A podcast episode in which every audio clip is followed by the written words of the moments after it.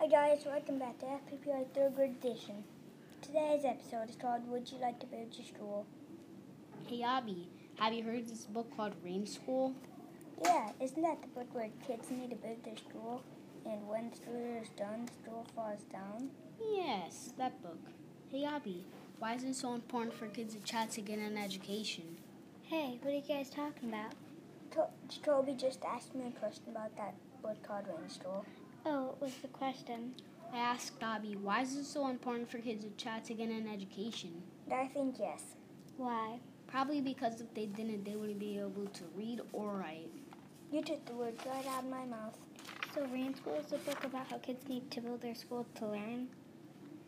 Exactly, and when their school year is done, the next class needs to build it again.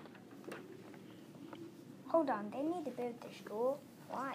Because every year in Chad, they have a rainy season, and, and then their school is made of mud. It falls down because of the rain. Oh, that makes more sense. Hope you enjoyed our episode today. Yeah, thanks for listening today. Bye.